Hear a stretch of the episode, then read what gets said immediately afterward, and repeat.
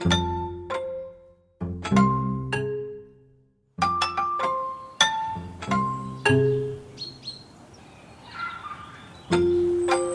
Wegrand.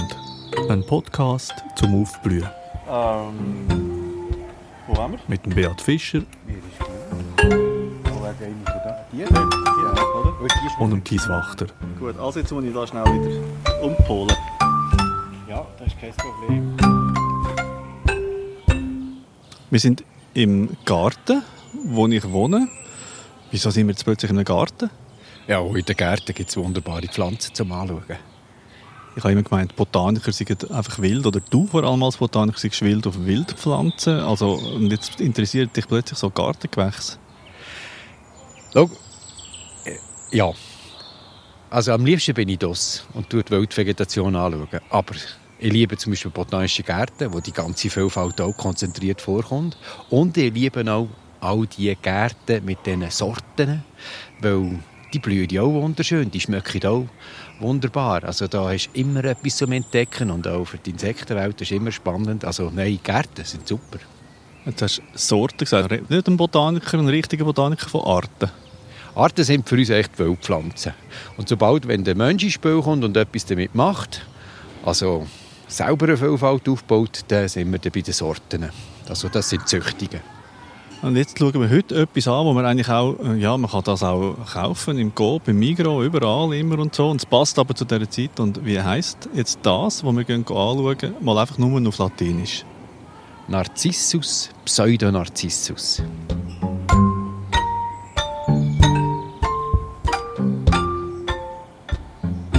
Eine leuchtet wunderbar gelb. Ich sehe sie schon von weitem, ist wirklich ein Eyecatcher. Wieder gel, hä? Ja, ich muss es sagen. Und zwar ist es ein intensives Gelb, also ein Dottergelb. Ja, das zieht mich einfach gerade an. Zu dieser gehen wir. Also, und was ist das für eine Pflanze? Haben wir jetzt das schon gesagt? Nein, ich glaube nicht, oder? Wir haben noch keinen deutschen Namen gesagt, nein. Soll ich sagen? Nicht falsch. Osterglocke.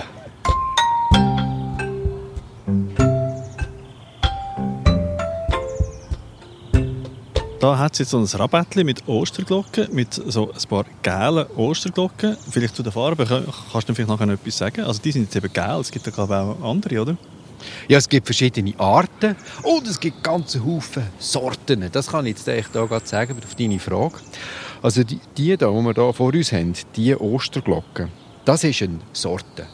Und seit etwa 500 Jahren werden die Osterglocken, die bei uns auch wild vorkommen, in den Bergwiesen, im Jura, in leichten Wäldern, die haben gerne so einen fetten Boden, als Zuchtpflanze geschätzt. Und es gibt über 20'000 verschiedene Sorten.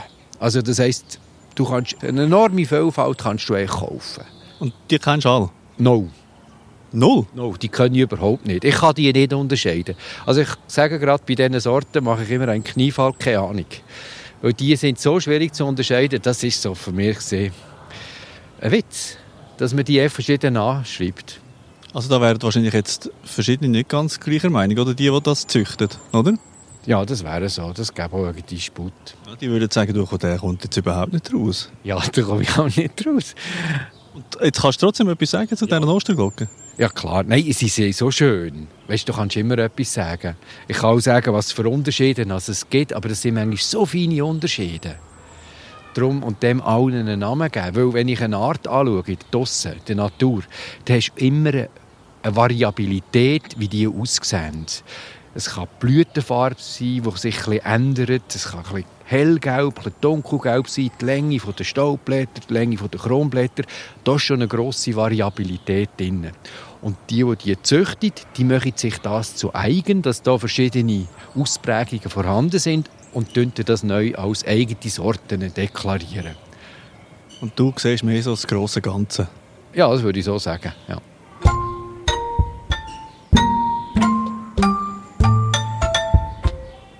Wir gehen jetzt runter wieder, Thies. Wieder runter, ja. Also wieder auf neu. Also gut. Also, was uns ja eigentlich mal auffällt, ist, wir sehen nicht nur die einzelnen Blüten, die schön gelb sind, sondern einen ganzen Haufen Blätter. Siehst du die Blätter, Thies? Ja. Die sind so... Oh, schau, da hat es noch ein Eili drin. Er hat es gemerkt. Also das Osternestli ist schon da, du hast das super gemacht, neben der Osterglocke. Jetzt freue ich mich natürlich noch auf den Osterhase, ob der auch noch da ist. Gut, ist nicht. So, jetzt schauen wir hier. Also wir sehen ganz Haufen Blätter. Die Blätter sind so ein bisschen bläulich-grün, fast ein bisschen Glauk, sagen wir dem, und abgeflacht. Wie sagst du diese Farbe? Glauk. Glauk? Glauk. Das ist ein typischer botanischer Begriff. Wenn wir so ein Blatt haben oder eine Farbe, die eben bläulich-grün ist, sagen wir dem Glauk. Und viele Pflanzen haben das. Also gut, also das habe ich jetzt noch nie gehört. Jetzt schauen wir das Glaukenblatt an. Ja, das haben wir jetzt echt schon angeschaut. Aber dort, das blüht, dort ist ja eigentlich das, was wir echt genau anschauen wollen. Und jetzt nehmen wir eine einzige sättige Blüte. Weil wir sehen hier einen Stängel, der aus dem Boden kommt, etwa 30 cm hoch in diesem Fall. Und an einem Stängel hat es meistens eine einzige Blüte. Die Blüte ist wie so ein bisschen zweigeteilt. Hinten hat es Blütenblätter, die so ein bisschen hellgelb sind. Und ich zähle 1, 2, 3, 4, 5, 6. Auf so viel komme ich auch. Und die sind so 2 cm lang und so wie eine Tauer angeordnet, flach. Und dem Inneren haben wir eine sogenannte Nebenkrone. Und das ist also ein Krönchen, das dunkelgelb ist, oder dottergelb vielleicht in diesem Fall. Die ist etwa auch 2 cm lang und eben wie zusammengewachsen und schön am Ende zu sehen, so einen krausen Rand. Und dem sage ich mir, das ist eine Nebenkrone. Eine krause Nebenkrone mit einem Glaukenblatt. Also ich hätte ja Mühe, überhaupt so etwas zu beschreiben, aber du bist dir das geübt. Ja, wenn du bestimmen. Wenn ich im Mittelmeergebiet bin, dann gibt es viele verschiedene Arten von diesen Narzissengewächsen, bei 50. Dann musst du das natürlich genau anschauen. Ein Bestimmungsschlüssel geht immer darum, dass du die Merkmale sauber anschaust und ansprichst. Und du musst wissen, was du siehst. Und darum ist mir das eigentlich relativ geläufig. Wir können noch weiter schauen. In dieser Nebenkrone, dem Krönchen, gehen wir noch reinschauen. Und dann sehen wir, dass es hier Staubblätter hat. Jetzt reissest du die Pflanze auseinander. Mache ich, weil die ist eh schon bestäubt. Das sehe ich hier unten. Die ist schon bestäubt. Aber was siehst du das? Also, unterhalb von diesen Hüllblättern sehe ich den Fruchtknoten. Das ist die Verdickung hier. Und das ist schon dicker als der eigentliche Stängel. Also da ist der Stängel vielleicht 3 mm und da ist der Fruchtknoten, der schon am Wachsen ist, fast 1 cm dick. Das heisst, das weiss ich schon, das ist schon bestäubt. Das erlaubt mir natürlich, die Krone aufzutun und ein bisschen ins Innere zu schauen und dir das zu zeigen, was sehe ich da. 1, 2, 3, 4, 5, 6 Staubblätter. Und am Ende ist etwa ein fast 1 cm langer Staubbeutel. Und wenn ich den anlänge, sehe ich, da hat es gelbe Pollen. Aber jetzt ist ja die schon bestäubt. Das macht doch gar keinen Sinn mehr, dass die noch Blütenstaub hat. Das ist eigentlich der Rest, der noch da ist. Also jetzt tust du eigentlich dazu aufrufen, dass man jetzt alle die Osterglocken auseinander nimmt und genauer anschaut? Nein, ich tue es einfach beschreiben. Ja, aber jetzt haben die Leute vielleicht Lust, das auch mal selber zu sehen. Und am Schluss sind alles so zerzauste, zerpflückte Osterglocken stehen da im Garten. Ich glaube, das machst du einmal und dann weisst du, wie es aussieht. Ich mache es jetzt auch nicht bei allen. Ja, bin ich noch froh. Mich würde das freuen, wenn das animierend wäre. Wenn die Leute ein bisschen genauer schauen, was echt draussen los ist. Das wäre echt noch spannend. Ja, das ist ein bisschen deine Mission. Du, aber jetzt habe ich etwas gesehen. Darf ich noch etwas dich unterbrechen? Da hat es so einen Kelch oder so eine Krone, eine Nebenkrone, wo es ein Loch drin hat. Ja, super. Ja, ich habe es auch gesehen. Und das ist wieder, jetzt geht es wieder um die Bestäubung. Da war wieder ein Räuber unterwegs gewesen. An der Basis von dieser Nebenkrone wird Nektar, also Zuckerwasser, produziert. Und dazu eben den Pollen, den wir schon beschrieben haben. Zugänglich ist das Ganze vor allem für Hummerli mit einem langen Rüssel. Die kommen hier, zack, und saufen nachher den Nektar und tauben wieder. Die aber keinen langen Rüssel haben. Nämlich zum Beispiel Bienenli, wie beim Lerchensporn. Ja. Letzte Episode. Richtig. Oder auch kurzrüsselige Hummerli gibt es auch. Die kommen auf der Seite, gerade oberhalb von diesen Hüllblättern, machen das Loch und klauen nachher den Nektar raus, ohne dass sie für die Bestäubung zuständig sind. Also haben wir eigentlich jetzt Osterglocke mit einem ähnlichen Phänomen wie der Lerchensporn, und die sehen total unterschiedlich aus, oder? Ja. Was noch spannend ist, bei einer frischen Blüte, die offen ist, sieht man eigentlich das noch viel besser als die, die jetzt hier schon durch sind. Das ist eigentlich ein Plätzchen, das viele Insekten brauchen, um sie gehen pennen oder sich verkrüchen, wenn die Bedingungen draussen nicht so gut sind. Also ein Unterschlupf, der das bietet. Und da findest du also immer jenstes Leben drin.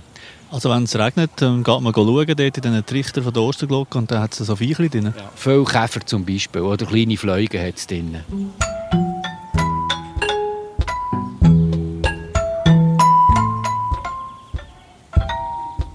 Und jetzt, wie geht es weiter? Ja, wir können uns nebenan anschauen, weißt du? Oder auch das Ganze. Also, ich habe eine Schäufeli mitgenommen. Jetzt willst du aber nicht jemanden ausgraben, oder? Das ist die Osterglocke von meiner Vermieterin. Logitzig. Jetzt habe ich extra eine Schaufel mitgenommen. Ich habe ja das letzte Mal auch schon gegraben, bei den anderen Pflanzen. Ja, aber jetzt Moment mal, kann man das einfach machen? Da? Warte, jetzt mal, schaut sie echt raus da zum Fenster? Nein, ich sehe sie gerade nicht. Das zweite Ei, das du versteckt hast, merci vielmals. Schocki kommt nachher. Mir nimmt es natürlich etwas Wunder. Also Moment, jetzt der Beat tut mit einem roten Schäufel jetzt rund um eine Osterglocke reingraben. Und zwar ein relativ tiefes Loch. Ich gehe also wirklich tief. Jetzt ist das Schäufel ist eben leider kaputt. Und du nur immer kannst graben. Jetzt habe ich eine ausgegraben, so eine Osterglocke, und gesehen, dass etwa so 5 cm unterhalb vom Boden eine Zwiebel hat. So anstrengend war?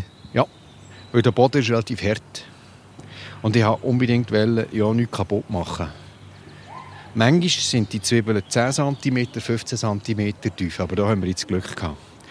Und mir nimmt da etwas Wunder. Wenn ich da die Biomasse sehe von diesen Haufen Blätter, und wir sehen erst im Frühling, dann ist es für mich immer erstaunlich, gosh, wie kann das sein, dass aus dem Nichts, eigentlich nach dem Winter, wo da nichts ist, so schnell so viel Blätter produziert werden und dann so eine schöne Blüte. Und das Geheimnis ist ganz klar, wenn wir graben, das ist diese Zwiebeln. Da werden alle Nährstoffe wieder gelagert. Das heisst, jetzt ist der Prozess durch. Die Befruchtung ist passiert, der Samen wird produziert, die werden gleich ausbreitet, und in 2 Monaten sieht man nichts mehr von diesen Blättern, und alle Nährstoffe werden in den Zwiebeln gelagert, und nächstes Jahr geht das gleiche Spiel weiter. Und wir sehen, eine schöne Zwiebel, die ist jetzt hier etwa 1,5 cm hoch und 1 cm dick und ganz feine Wurzeln, 20-30 Wurzeln, die unten dran sind. Die kann man aber nicht essen? Also extrem giftig, würde ich mal sagen. Also eigentlich ist die ganze Pflanze giftig. Also nicht eigentlich, es ist die ganze Pflanze ziemlich giftig. Es gibt auch Vergiftungsfälle, die schon passiert sind, zum Beispiel bei Menschen oder auch für einen Hund braucht es 15 Gramm von dieser Zwiebeln, und dann kann es tödlich sein für den Hund. Bei einem Menschen Vergiftungserscheinungen, weil es Verwechslungen von diesen Zwiebeln zu den echten Zwiebeln, weil die sind zum Teil miteinander gelagert worden, und nachher hat man die falsche genommen und gegessen. Also es gibt nachher Erbrechen, ist eine Möglichkeit, Schweißausbrüche. Und wenn man dann zu viel davon hat, gibt es eigentlich einen Lähmungszustand und ein Versagen vom kompletten System, und man stirbt. Also sind schon Leute gestorben, weil sie Osterglockenzwiebeln gegessen haben? Früher, ja. Heutzutage weiss ich nicht mehr. Also ein solcher Fall ist schon lange nicht mehr aktenkundig, aber früher ist das passiert. Es ist wirklich eine giftige Pflanze.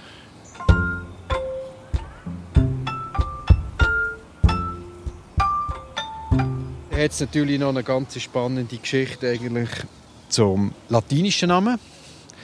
Sie heisst so Narcissus pseudonarcissus. Das Wort Narcissus, Narziss, kommt aus dem Griechischen und ist nahe verwandt mit Narkose, also Betäuben. Weil in Griechenland hat es eine nahe Verwandte gegeben, die Dichter-Narzisse, die riecht betörend. Und nachher hat man so gebraucht in der griechischen Mythologie. Und da gibt es den Narziss. Das war der Jüngling, der sich selber sehr, sehr schön gefunden hat. Betörend schön? Betörend schön.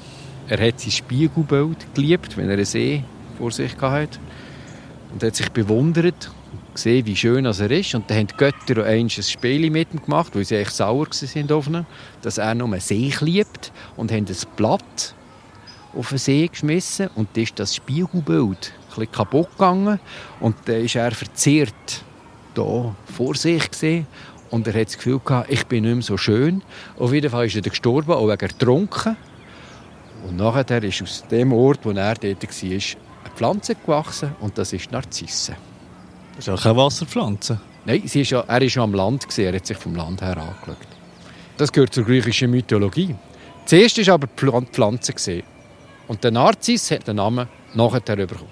Aber jetzt komme ich nicht raus. Die Pflanzen haben ja irgendwann mal später dann ihre latinischen Namen bekommen. Ja, zwar, das war die Linné 1753, wo er natürlich viel Wissen schon hatte, wo er seine binäre Nomenklatur gemacht hat. Das heisst, das ist ein bisschen kompliziert. Ja, ich sage, es muss ich gerade erklären. Jeder Organismus auf dieser Welt hat wie zwei Namen, einen Gattungsnamen und einen Artnamen.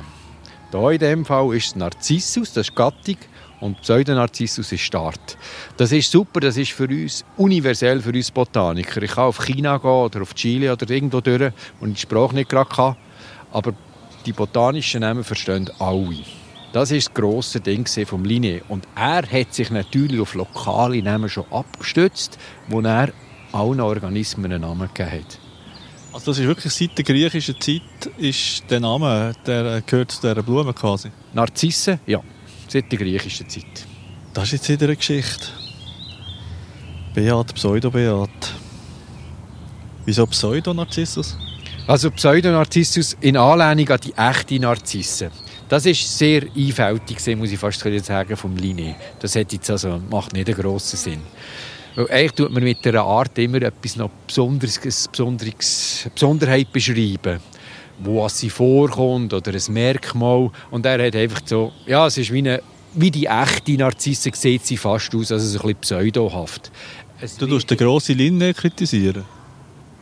Also der Linné hat diese Sachen gemacht, das ist super, und diese Sachen sind nicht so super. Das ist so, wenn man arbeitet.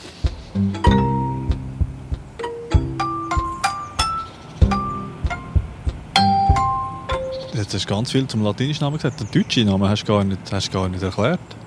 Kann ich ja noch. Ja, los. Also, es ist mehrdeutig. Das Offensichtlichste ist klar, sie blüht eigentlich um die Ostern herum. Immer März, April. Aber es gibt noch eine andere Begründung. Es hat mit Ostern selber zu tun. Ostern ist ja im Christentum die Auferstehung von Jesus. Und man hat das auch immer so angeschaut, die Osterglocke. Wow, die kommt ja aus dem Nichts. Und die blüht uns mal gerade an Ostern. Und darum ist das eigentlich immer die Pflanze des ewigen Lebens gesehen für das Christentum.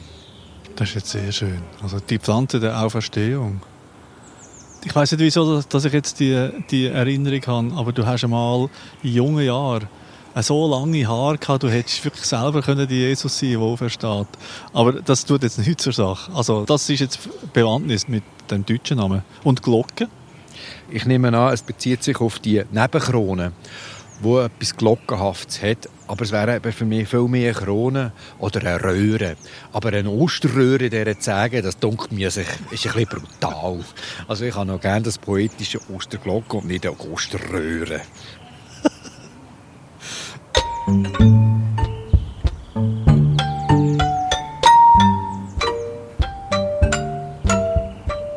Jetzt hast du wieder sehr lange geredet. Gibt es noch etwas Wichtiges, was man sonst noch könnte sagen zur Osterglocke oder müsste? Nein, das ist jetzt wirklich alles. Ja, ich frage halt auch immer so blöde Sachen. Das geht halt dann auch noch eine Länger. Ich finde sie wirklich schön. Also, obwohl es jetzt das eine Gartenform ist, das stört mich überhaupt nicht. Aber es ist noch schöner, wirklich, wenn ich im Jura bin oder in einer Bergwiese und du siehst sie so im Frühling, weißt, das ist schon etwas Besonderes. Man kann sagen, sie sind viel bescheidener, wie sie daherkommen. Sie sind meistens ein bisschen kleiner. All die Zierformen, das ist ein bisschen ein Ding, da wollen sie immer ein bisschen bluffen und ein bisschen mehr machen. Also die Krone ist grösser, es ist ein bisschen intensiv gelber, einfach ein bisschen mehr. Einfach narzisstisch halt? Einfach narzisstisch, kannst du so sagen. Und die echten, die sind ein bisschen bescheidener. Das finde ich ein sehr schönes Schlusswort, Beat. Ich glaube, das ist gut, oder? Absolut, es reicht. Ja. Und der nächsten Episode geht es um die Primula Veris, Frühlingsschlüsselblumen. Botanik Beat Fischer, Produktion Thies Wachter, Sounddesign Luki Fretz, Musik Blue Dot Sessions.